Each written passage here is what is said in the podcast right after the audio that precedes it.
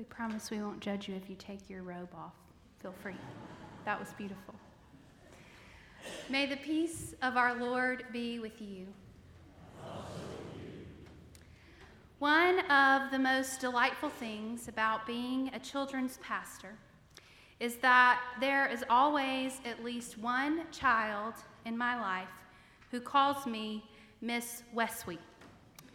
So, when I stumbled across a book review on StoryPath, a website that connects books written for children with the lectionary text for each week, about a rat named Rodney who had trouble pronouncing his R's, a book titled Hooray for Wodney Wat, I had to read it. Rodney's classmates tease him about his inability to pronounce his R's. What's na- another name for a bunny, Rodney? Wabbit. And how does a train travel? A twain travels on twain tracks. One day, Rodney and his class get a new classmate, Camilla Capybara, who turns out to be a bully.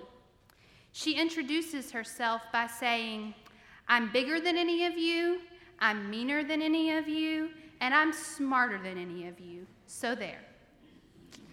Later on in the day, the class goes out for recess, and Rodney is chosen to be the leader for Simon Says. Hilarity ensues as commands like Simon Says, read the school sign become Simon Says, weed the school sign, and Rodney soon discovers that he can save his classmates from Camilla's bullying simply by continuing to mispronounce his R's simply by being exactly who he is. It's a classic underdog story, much like today's lesson from 1 Samuel.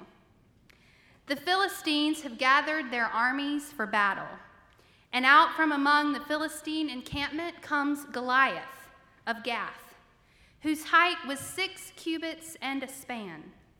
Taking a cubit to be approximately eight inches and a span to equal six inches, this figures to a height of approximately 9 feet 6 inches, which is approximately 2 feet and 5 inches taller than Shaquille O'Neal. But Goliath wasn't just tall, he had some serious armor.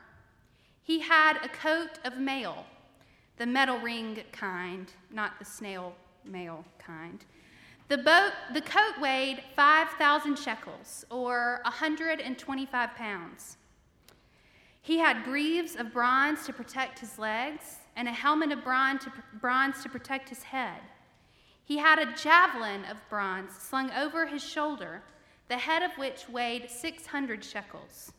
And he had a shield bearer to go in front of him. Goliath liked to taunt his enemies. For 40 days, he'd been shouting, Why are you even out here? Send somebody out here to fight. If he wins, we'll be your servants. If he loses, you'll be ours. It's the same bet I used to make with my cousins when we were children, minus the killing part, plus a whole lot of doing a terrible job of cleaning each other's rooms. For 40 days, the Israelites have heard, Today I defy the ranks of Israel. Give me a man that we may fight together. David, already anointed to be king, went back and forth from Saul to feeding his father's sheep at Bethlehem. He was the shepherd for the family's herd. A boy, Saul calls him, sent on an errand by his father to bring some food to his brothers who were part of the army. He goes to greet his brothers and hears Goliath's taunting. All the Israelites were afraid and they proclaimed that the, the, the, reward for defeating the Philistine champion would be great money, and probably a daughter to marry, and freedom for all his family. David asked around about the potential for reward. His eldest brother Eliab hears about it and rebukes David. Why aren't you tending the sheep? You just came to see the fight. And David responds with one of my favorite questions in the Bible. I can just see him roll his eyes and say, What have I done now? I was only asking a question. Then David turns away and inquires again of the potential reward. Eventually, Saul gets wind that David is asking around and sends for David, which is where today's lesson begins. David says to Saul, Let no one's heart fail because of Goliath. Your servant will go and fight with this Philistine. You're just a boy, Saul replies, and Goliath has been a warrior from his youth. But I'm a shepherd, David says. The dull, mundane task of tending sheep has prepared me for this moment. Plus, I've fought lion and bears. And Goliath is just like them because he's defied the armies of the living God. The Lord will save me. So Saul says, Go and may the Lord be with you. Saul tried to prepare David with armor, but David cannot walk in the armor. So he picks up five smooth stones and goes into battle with his staff, his sling, and the stones. When he approaches Goliath, Goliath gives him a once over, and the taunting begins again. Am I a dog that you come to me with sticks? Come to me, David, and I will give your flesh to the birds and the wild animals. David was probably used to the taunting, what with all those brothers. I come to you in the name of the Lord of hosts, he says the God of the armies of Israel. The Lord will deliver you into my hand. And with all the detail of the previous 48 verses, verse 49 is so matter of fact. David put his hand in the bag, took out a stone, slung it, and struck the Philistine on his forehead. The stone sank into Goliath's forehead, and Goliath fell face down on the ground. David beats Goliath. It is one of the best known stories of the Bible, one we tell our children, and one that is so often used in popular culture to describe the team or the competitor or the candidate who is sure to lose.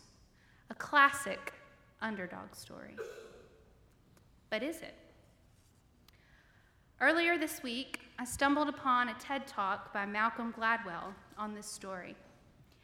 Gladwell explained about the different kinds of warriors in this battle the cavalry, the heavy infantry, and the artillery, which would have included archers and slingers.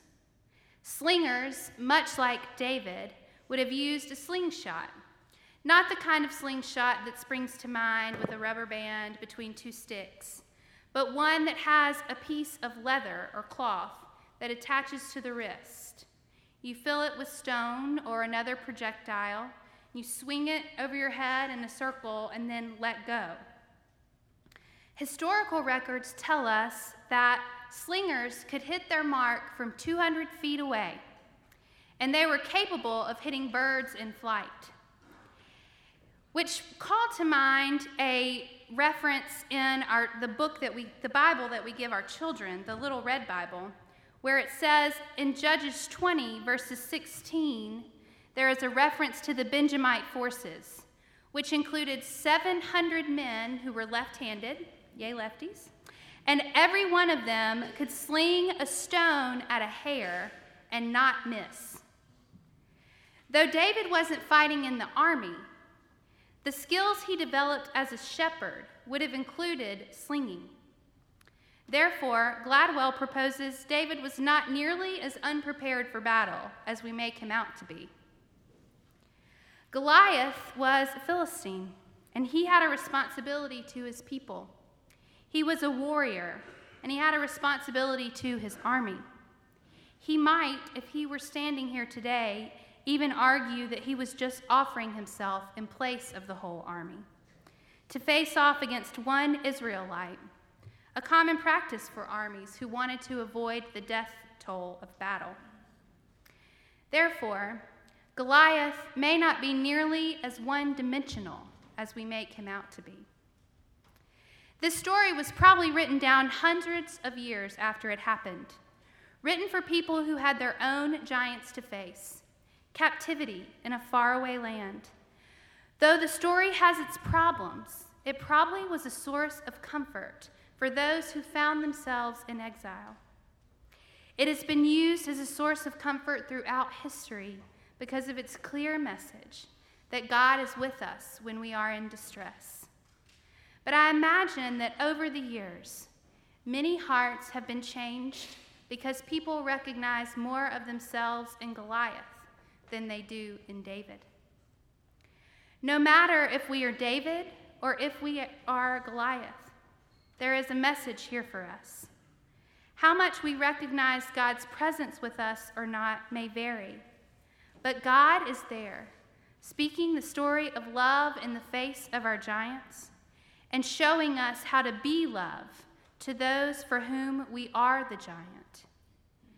Everyone loves a good underdog story, unless you're the favorite. Sometimes we are the underdog, and sometimes we are the favorite. Sometimes we are David, and sometimes we are Goliath. When we are bringing this story across the hermeneutical bridge, interpreting it, we can't just ask ourselves who or what are our Goliaths. We must also ask who is our David? We each face our own giants giants of injustice, giants that leave us feeling powerless, giants that give us an image of ourselves that is untrue to the image in which we were created, giants that rob us of hope, giants of resentment or loneliness, giants of discouragement and doubt, giants of pride and selfishness. Today, some of us need to hear let no one's heart fail because of this thing. The Lord will stand with us.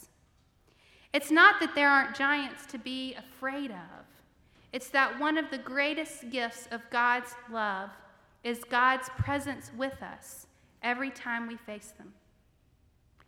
We each can be the face of the giant. We can bolster injustice, hold on to too much power perpetuate a harmful image, steal hope, sow resentment and loneliness, be the source of discouragement and doubt, and let pride and selfishness guide us. Today, some of us need to hear, Put down your sword and die to your own misdeeds. More than likely, we need to hear both. None of us is one dimensional either. People never really are. Since I've been deep in the weeds of this story all week, I've also had one of our old Bible camp songs as a constant companion running through my head. I don't need a sword or spear when the giant's drawing near, cause my God is always near. I have nothing left to fear. Through the wind and the rain, through the fire and the flame, God's love is still the same, and we will not be afraid. When we dedicate our children, we promise them that we will tell them the stories of our faith history. After this week, I may tell this one a little differently. No matter who we are more like, we are God's. And God's love is still the same. So let's not be afraid to face our giants or to let them go. Amen.